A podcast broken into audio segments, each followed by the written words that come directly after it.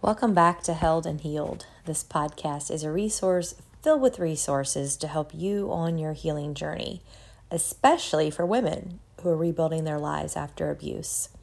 I have started and stopped this particular episode about five times because I'm still waking up this morning and I keep yawning. So I apologize ahead of time if I yawn. And then I was two or three minutes into the last take and the train went through. So I was like, yeah it's only two minutes. I'll just start over. So that's the real and the raw when you don't have a soundproof room and when you're trying to wake up in the morning.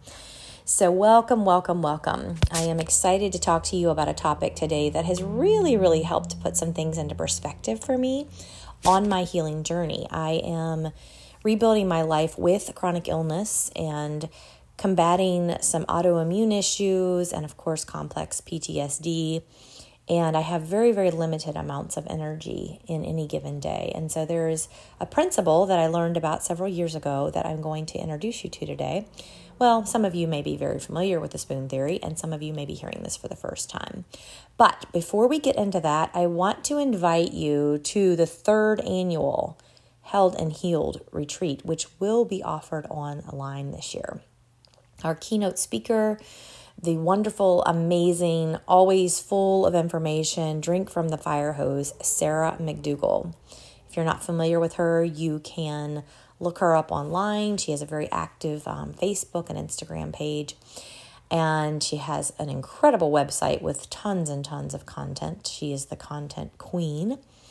And both Sarah and I are experiencing health challenges right now, and we decided that doing this event online was a wise choice. So, for those who would have been able to meet with us in person, it is a disappointment, but there are so many more ladies who can now have access to this event because it's online. They may not have been able to travel, they may even live out of the country may not have had the resources for travel and lodging and food costs. And so now this is a much more affordable opportunity. So September 8th through 9th.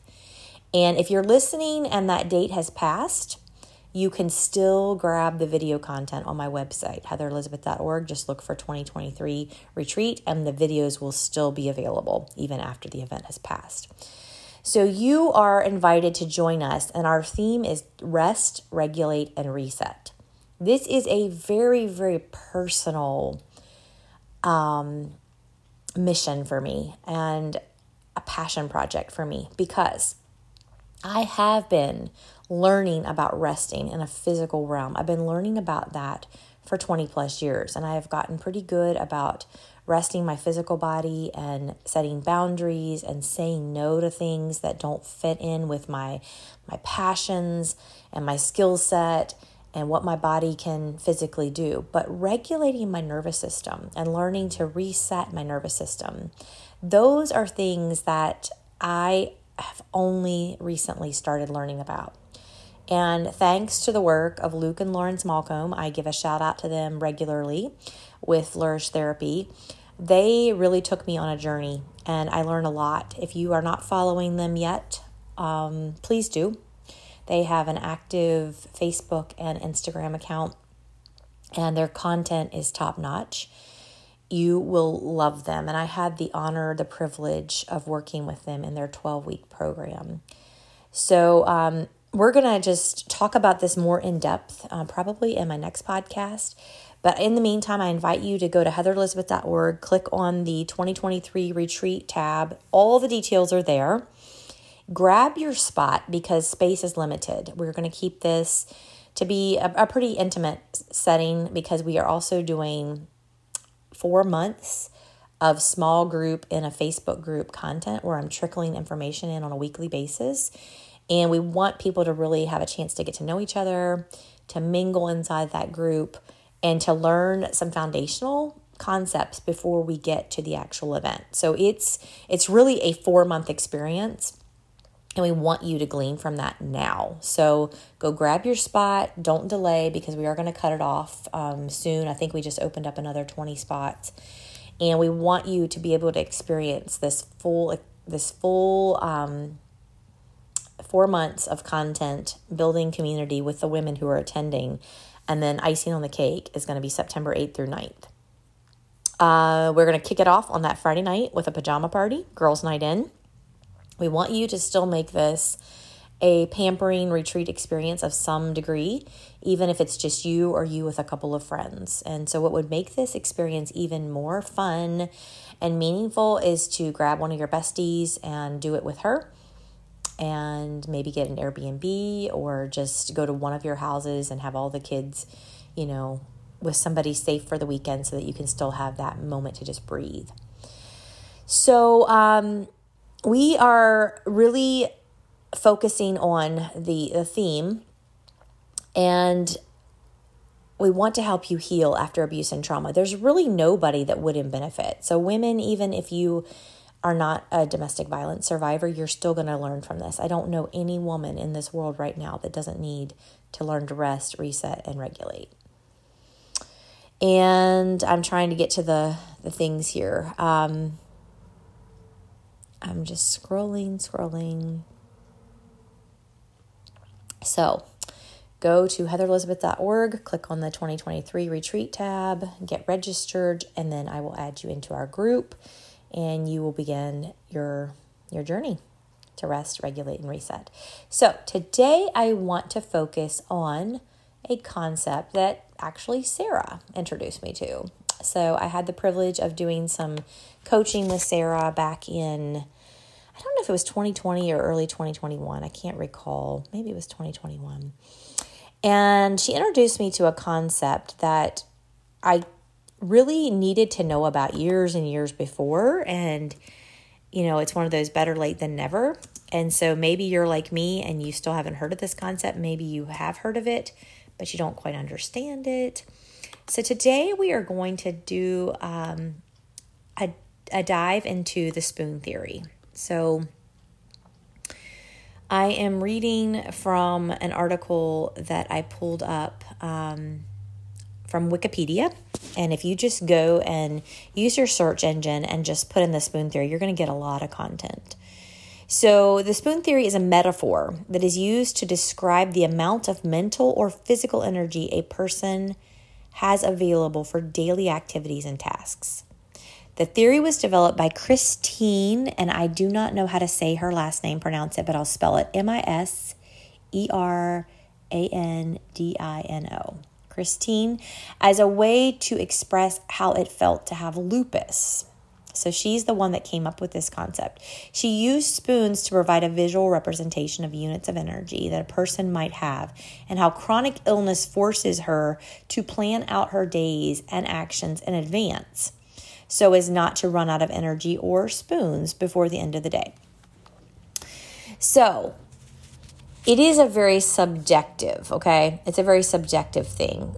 There is a little chart that I've shared inside the group. I don't really agree necessarily. Um, this one was created by Molly's Fund. I don't necessarily agree with the allotment of spoons, but just to give you a general idea, okay? She has one spoon, and in that category, get out of bed.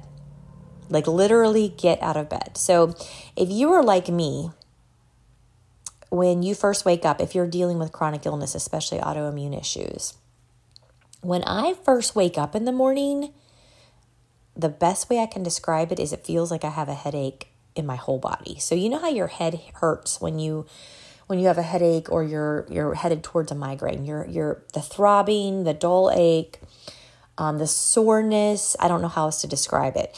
But when I first wake up and have a sense of it's time to wake up, it's time to move my body, it feels like my whole body hurts from head to toe just when I first wake up.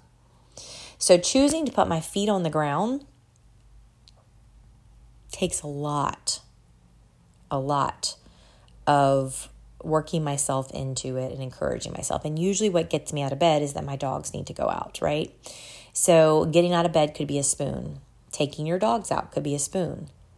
She says in her chart, um, the Molly's Fund chart, it says call your parents. Now, if you have safe parents, just the act of making a phone call can be a spoon. If you have unsafe parents, that could be 10 spoons. So, it really honestly depends on the relationship you have with that person, okay? And then she also has get dressed in that category. In the two spoon category, she has take a shower, manage your meds, or make dinner? Okay, well, it really depends on how elaborate your your meal is. If you're just if I'm going to go into the kitchen right now and make myself a bowl of granola, yes, two spoons maybe. But if I'm going to cook a meal from scratch, start to finish, that could be more like five spoons. So, again, this is subjective. Taking a shower can honestly be the hardest thing to talk myself into. But once, once I'm under that water and I feel that water on me, it replenishes me and it makes it it's almost like it gives a spoon back but i have to talk myself a lot of days i have to talk myself into just getting there to take a shower does anybody else relate? Are you relating to me? Managing my supplements. I will be completely brutally honest with you. I don't do a good job of this. I have a a two two week container, so it has two full weeks, and I will fill that up. And honestly, it will take me a month or longer to take all of those supplements. So that basically means on the average, I'm taking them every other day. So this is something I definitely, definitely need to do better. So maybe managing them and setting them up into the counter would be like two spoons, but remembering to take them on the daily would be one spoon. Does that make sense? It's kind of a subjective thing. In the three spoon category, she has visit your doctor, walk your dog, or socialize. Again, it depends. How far are you going to walk the dog? Who are you going to socialize with? So, if you're socializing with safe people, yeah, maybe three spoons.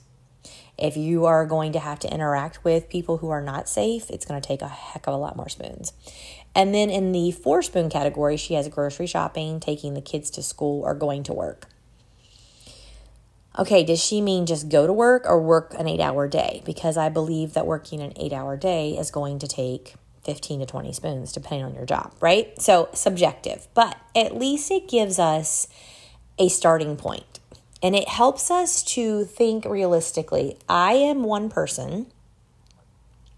I only have this much energy in a day.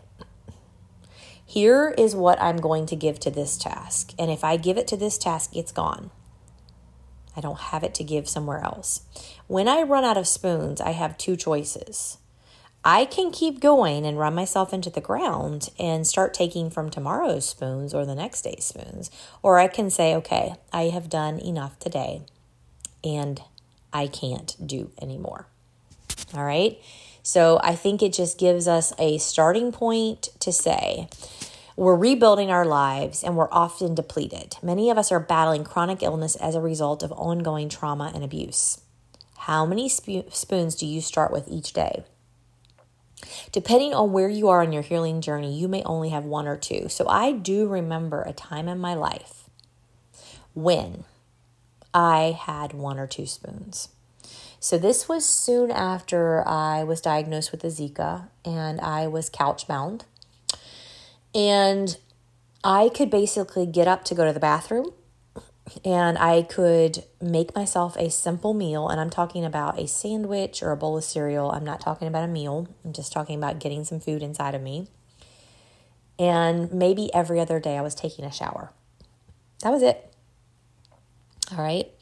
If you're feeling stronger and healthier, you may be working with 15 or more spoons in a day. P.S. I think working with an eight hour day takes way more spoons than what is listed on this this chart. It again, it depends. Is it a job that is physically taking and draining from you? Is it mentally draining? Is it relationally and emotionally draining? So you kind of have to figure out the ways that you're depleted and then kind of multiply your spoons accordingly.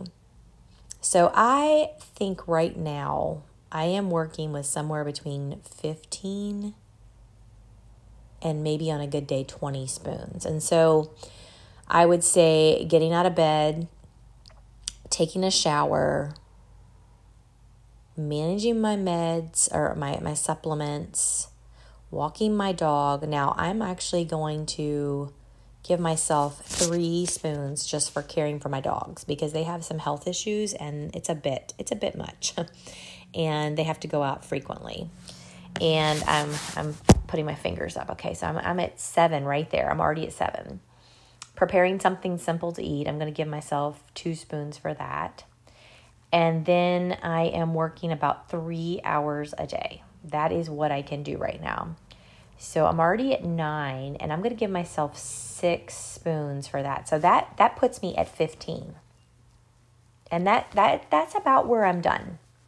That is about where I'm finished. So notice I haven't even done a chore around the house. I haven't even socialized. All right. I haven't done anything extra above and beyond, and I'm already at the 15. Just taking a shower, getting out of bed, taking care of my dogs, and working for the three hours. I'm done. I'm already at 15. So, on the days that I have a little bit more energy, I may spend about an hour doing a task around the house that needs to be done. So, um, I'm currently trying to consolidate two storage rooms. Um, I have an office downstairs and a storage room upstairs, and I'm trying to consolidate that into just one room. And so maybe once a week or twice a week, I may spend an hour on that project. Or I may need to clean the bathrooms. Or I may need to do dishes or some sort of bigger food prep, like on Thursdays when we have family dinner. I am usually cooking, um, and that takes about an hour of prep and then usually an hour of cleanup. I don't know why it takes that long. I laugh because I used to make fun of my aunt and my grandmother for taking so long to put away leftovers after a family like get together. But now that I I am the person providing the meal and I'm sending leftovers home with two or three of my sons, it does. It just takes some thought to like divide it into containers and to get all the pans washed and stuff. So so that's taken a lot of spoons. So my Thursdays I basically record this podcast. I do my meal prep I do my three hours of work and I am I'm toast. I'm toast by the end of, of Thursday, going into Friday. So think about right now realistically, how many spoons do you think you're dealing with? Do you think that you have um, just a few? Do you think that you have, you know, somewhere between 10 and 15? Do you have 20 plus? I just pulled up another um, chart and I'm going to read. This one comes from trying to see to give credit to. I'm not seeing. I'm not seeing who to give credit to. And they explain the spoon theory is a creative way to explain to healthy friends and family what it's like living with a chronic illness. So when you are dealing with people who don't understand this, this can be very, very, very, very frustrating. And I just want to do a little, just a little thought. So, what happened to me is I had years, decades even, of struggling with things like flu, strep, pneumonia, bronchitis, uh, stomach viruses, allergies, etc. I had about 20 some years of that, right? And when I was in high school, I got mono. Shortly after high school, I went to Haiti and I got malaria twice and I had parasites while I was there. Um, different things that I've learned now just kind of lie dormant in your body and they kind of hang out in your gut. And what happened in 2015 is I introduced the Zika virus to my body, and it was like a monster that went inside and woke up all these other things that had been dormant inside of my body. And then shortly after, well, a year and a half later, I was also diagnosed with Lyme and chronic fatigue and adrenal fatigue and thyroid and, and hormonal um, issues, and of course, the complex PTSD. So it's just a whole swarm of things.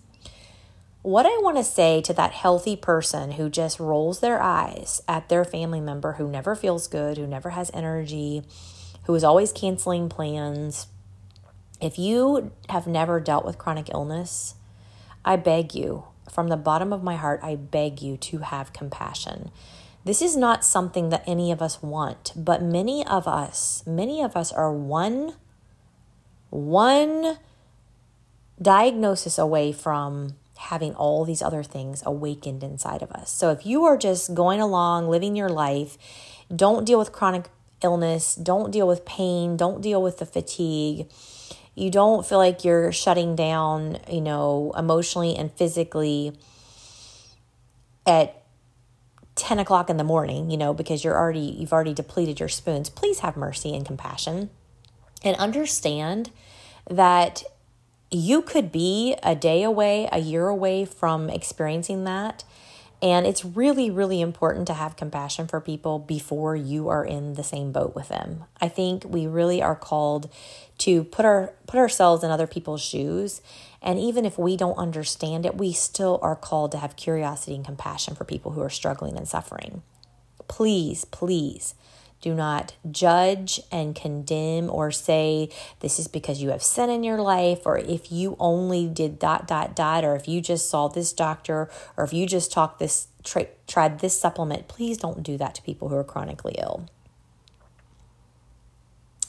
If you only had 12 spoons per day, what would you choose to do with them? And then their chart um, has one spoon getting out of bed, getting dressed, taking your supplements or your meds, and watching TV. Again, it depends on what you're watching. If you're watching things that are super triggering and a lot of trauma um, related, it may be depleting more than one spoon. She has in the two spoon category taking a shower, styling your hair, surfing the internet, reading or studying. Again, it depends on what you're reading and what you're surfing the content really matters.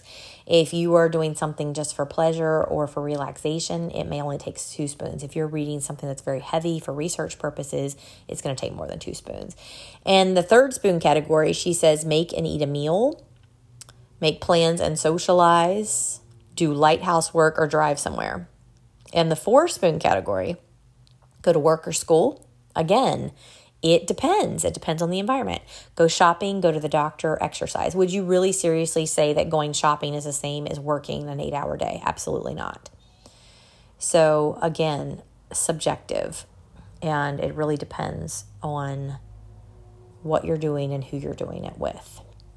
I'm so grateful for grocery pickup. If you have not utilized and you have free um, pickup through Walmart or other um, stores, please, please, please utilize that because it takes so fewer spoons to um, to just pick up an order. I've been doing that for two and a half years. All right, I'm trying to think. I had a thought and it just left me. Maybe it'll come back to me. Maybe it will not. So if you go into Held and Healed, the group, and you um, just type in the search button and the search feature, you type in spoon theory. Everything that I have shared about that will pop up. And there's a little meme that huh, really jumps out at me. It says, Me, I need to do a thing. Body, you did a thing yesterday. That's enough things. Oh, I think if you deal with chronic illness, you can totally relate. You can totally relate to that. Um, there's a fatigue survival kit that's shared by Gift of Calm, the chronic illness therapist. And so I'm just going to read some some thoughts here from this survival kit. It says practice practi- practical free things to try when you have fatigue. Sit outside in nature or watch nature documentaries. And I would add to that even like the nature sounds playlist that you can find on YouTube and Spotify. Cuddles and hugs with humans or your pets.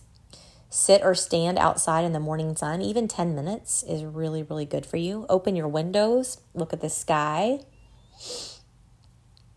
Um, uh, chat, sorry, chat or play games and puzzles with a trusted person. Again, it's got to be a safe person or it's going to deplete a lot of spoons. Sleep or nap and rest. Say no to anything that you don't want to do. And I'll add to that anything you don't have a passion to do, anything that you don't have a skill set to do. Stop saying yes to things that are not in your wheelhouse. Stop saying yes to things just because you feel guilty or because nobody else will do it. It's not your responsibility to keep the world spinning. Breathing techniques, meditation, or progressive muscle relaxation I know back in 2020 I was doing Pilates on a regular basis and I got out of that and I really really benefited from that. So I'd like to to get back into that. Sit with your legs up on a wall or legs extended with a pillow under your knees. Stay hydrated, drink plenty of water. Take your meds, take your supplements, laugh, cry or journal and let go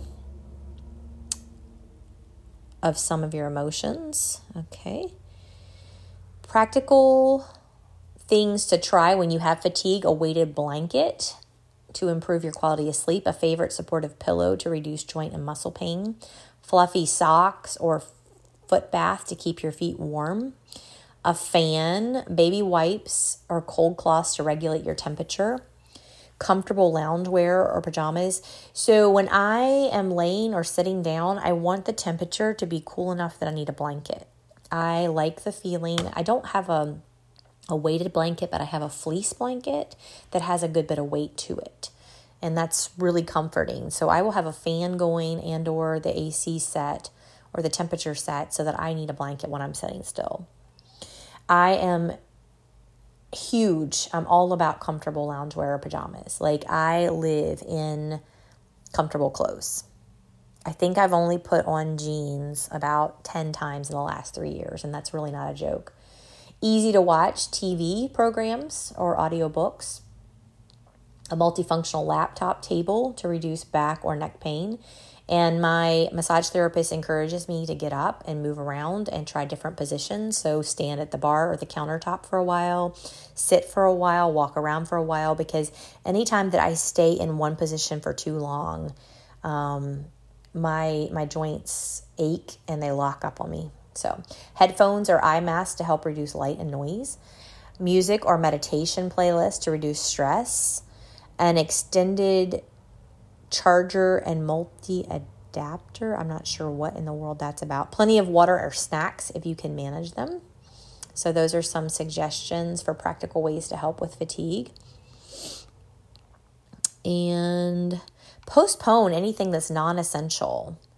So, when you have fatigue, it takes 10 times more energy than usual to do the simplest of tasks and three times as long. So, give yourself grace.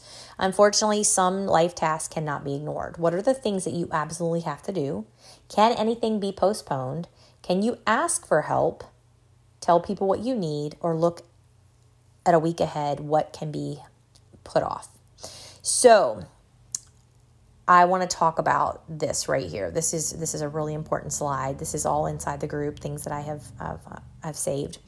So, what are the things you absolutely have to do? So, if you're in a season of rebuilding your life, what is putting food on the table, and what is essential to keep you and your kiddos alive? That's what you have to do right now. And some of that you may not even be able to do. But if it is not putting food on the table, it's not earning you a paycheck, and it's not keeping you and your kids alive, then maybe it needs to wait until you are not in this season. Many things can be postponed and or just let go of altogether. Can you ask for help and tell people what you need? I know this is a double-edged sword. There are some of us that have a support system and have people who will help us. And then there are some of us who have been hurt over and over again and we've asked for help and we have been ignored or denied that help and we don't want to ask anymore. And some people just flat do not have a village around them. So I know this is a hard one, but what I have learned to do is when someone asks if they can help, I say, you know what, I need help with this. And if they can offer 30 minutes or an hour, let them. Don't make them feel like they have to be there all day or they have to f- pick up all the slack or fix all the problems that you have. But if someone can stop by for 30 minutes to an hour and help you knock out a task that you simply cannot do by yourself, let them. And I am learning this and I am allowing people to step in in the areas where they can. And then look at the week ahead. What can what can wait? Is there something that can be prioritized?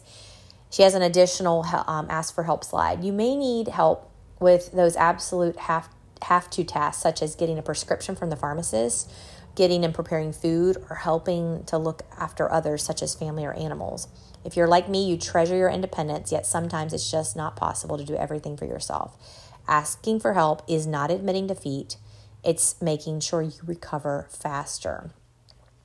And remember, if your loved one was in a position where they needed help and they didn't ask you for help, you would probably want them to ask you, right? If you were in a position to be able to help them.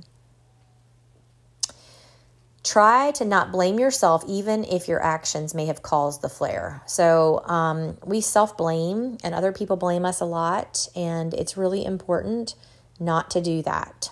Sometimes we can't pinpoint the cause of our fatigue, other times we can.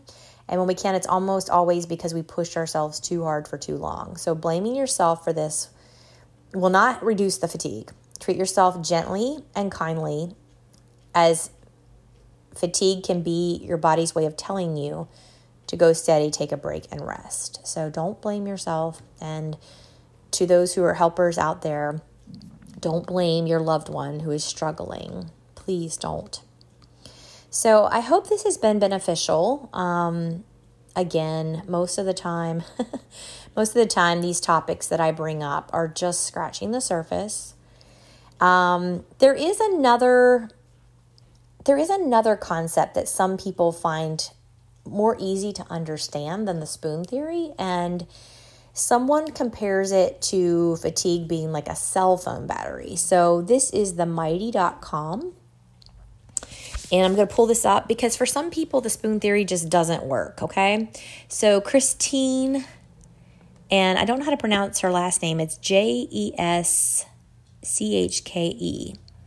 She writes For those of us dealing with chronic pain or chronic illnesses such as fibromyalgia, autoimmune disorders, or any host of other physical or mental health issues, there is often this one overriding issue that can wreak havoc on our lives and can be very difficult to explain to the average person chronic fatigue.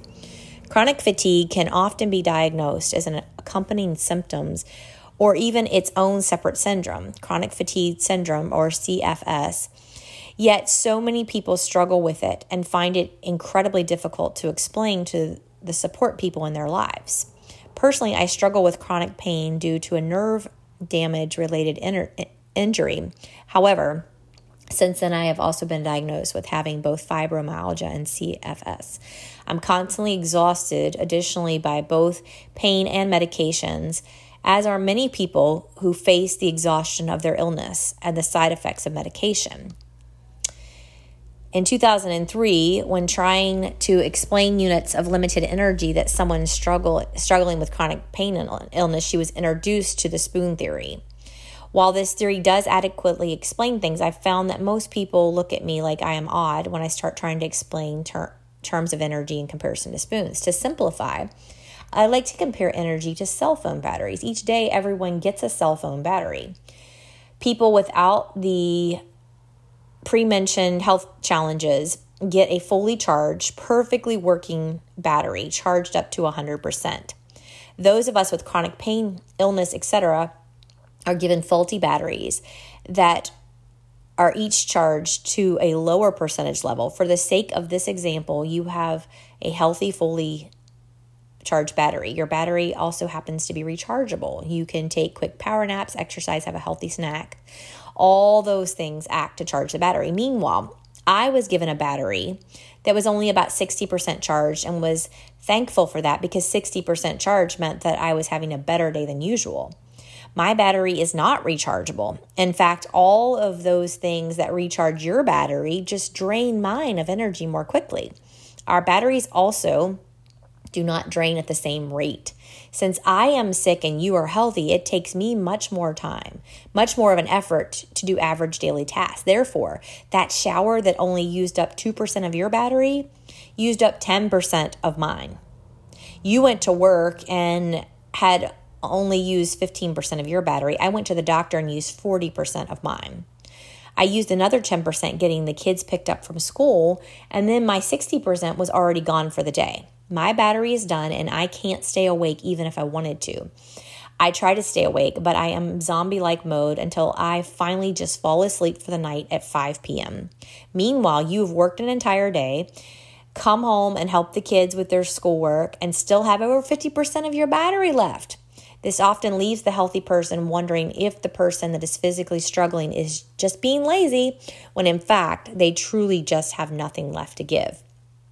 This can foster resentment and anger if there is no way to explain to the healthy individual what is actually occurring to the individual with the overwhelming fatigue. Does the person with the limited battery pick and choose their activities? Absolutely. But unlike my example, and where they can calculate their battery usage ahead of time, they have no way of knowing how long their energy is going to last. They are they just know that they have very limited amount of energy and when it's gone it is gone completely This allows them to prioritize certain things like doctor's appointments, etc., and save up energy, but does not mean that they are being spiteful if they have no energy left to spend at the end of the day. They need to communicate with the people closest to them in their life and find ways to express this and prioritize their needs. Can't they borrow batteries from other days? Technically, eh, yes, if they had something really huge going on and they absolutely needed to expend a great amount of energy. They could borrow a few days worth of batteries, but this is not without a huge cost. For example, they may want to go visit their family over Christmas and need to try to function at a more normal level during their visit. Regardless they will still need more rest than the average person. To accomplish this, they may have to take more medication to get through the increased pain. This will cause drink large amounts of caffeine to stay awake for slightly longer periods of time, struggle to comfortably sleep in a different bed, socially exhaust themselves, and expend large reserves of energy that they simply do not have on a daily basis. Upon their return home, Imagine a two to one battery cost ratio. In other words, for every one extra day of battery energy they borrowed, they need to sleep for two extra days' time. Their body simply needs to recovery.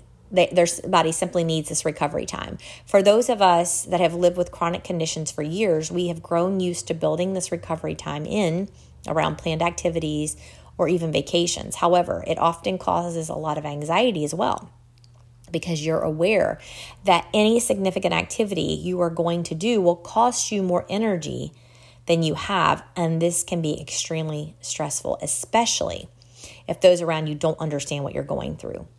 This loss of energy or stamina often surprises people the most about chronic pain or illness. As a former college athlete, used to working through pain or injuries, there are days where I can push through the pain to accomplish something that is needed. But then, like an angry freight train, the pain plus loss of energy just runs me right over. And there is literally nothing that I can do about it. There is no working through it. It literally stops me in my tracks, and I can't continue on until I get adequate rest. This is one of the hardest things about chronic pain and illness to experience and to explain, as there are so many misunderstandings surrounding it. Tips for caregivers, parents, partners, or friends. And this is really important application, practical application of those with limited energy and chronic fatigue due to chronic pain or illness. Please do not excuse, accuse us of being lazy. We are already mentally beating ourselves up enough for not being able to accomplish more. We are doing as much as we can physically do, but we are battling against both our bodies and our waning energy stores. This does not mean that we are any less smart, talented, or accomplished than pre illness, but we are forever altered and we are struggling to work within our new normal. Hopefully, this article explains why we seem to sleep so often. It is often very difficult, it is also very difficult to have quality sleep because of our individual pain or illness, which makes us even more tired. Pain also makes sleeping at night more difficult, whereas we may be able to sleep better during the day. Therefore, just because we are up late watching Downton Abbey doesn't mean we have inner, any energy at all. We probably desperately want to sleep, but our bodies won't let us. It unfortunately holds us hostage that way. We still love you. Sometimes we feel so bad that we don't show it, and we are sorry about that. Please be patient with us, and we will be patient in return. Please remember that we are more than just our illness, and we need to find new ways to recognize our talents and passions in the new normal. We may say no a lot, but we still like to be invited places and included by friends, even if that means having a friend just stop by for a while for a movie or talk. We still want to be included. Help us plan activities by building in adequate recovery time afterward and rest time leading up to them. Keep excursions short and not too physically taxing. Building in room for rest or nap time helps immensely.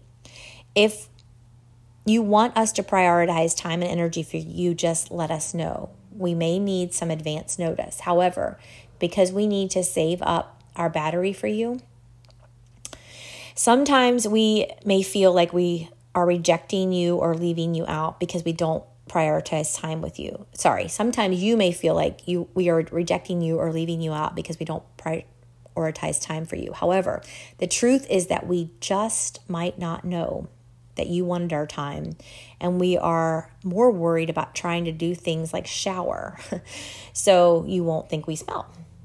Thank you for sticking by us. You make all the difference. And this is by my friend Kristen M. Jeschkel. I don't know how to say her name. J E S C H K E. I, I should so ask her how to pronounce her name. Is this by her? I think this is written by her. Let me go back up here.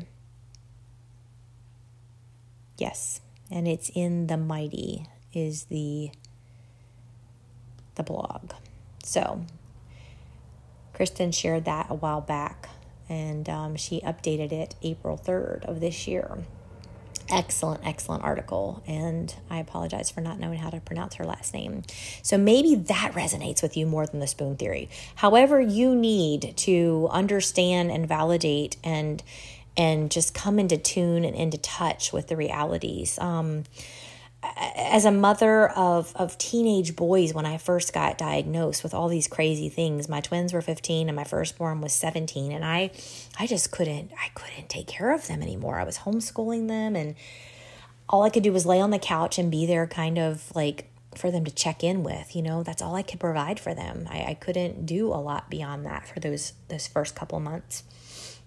It didn't make me a bad mom. It didn't make me less than um, recently, one of the twins, you know, expressed how hard that was because you know I had been I had been available, I had been momming, and then I wasn't, and he felt like he had to take care of me. Recently, my dad broke down in tears, um, just talking about how he just doesn't know how to take care of me. And you know what? We don't really need that that makes us feel more broken and that makes us feel more needy. What we just need is for somebody to say i am so sorry you're hurting.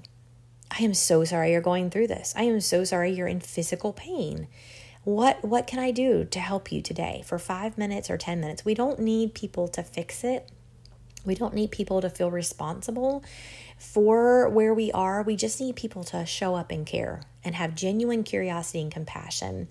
And when you ask questions like, you know, explain to me what it feels like when you when you say that you're in pain, how would you describe that pain? It just makes us feel like somebody sees us and hears us instead of just oh, you're sick again. Oh, you never feel good. Those types of comments make us feel like it's something we're doing.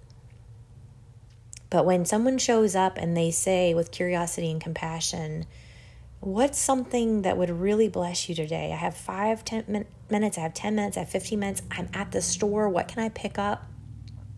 Those are the things that help us to feel a little less alone in this crazy world. So I hope that this was helpful in helping um, people who are dealing with chronic illness and their caregivers and their partners and their loved ones in their village. So do some research on the spoon theory and check out themighty.com why my chronic fatigue is like a cell phone battery. That's the article I just read. That was incredibly helpful. Expressed so many of the things that I have felt. And I just hope, I hope that this turns on light bulbs for both those who are suffering and those who are loving on those who are suffering. And I pray that you will feel held even as you are being healed. Blessings.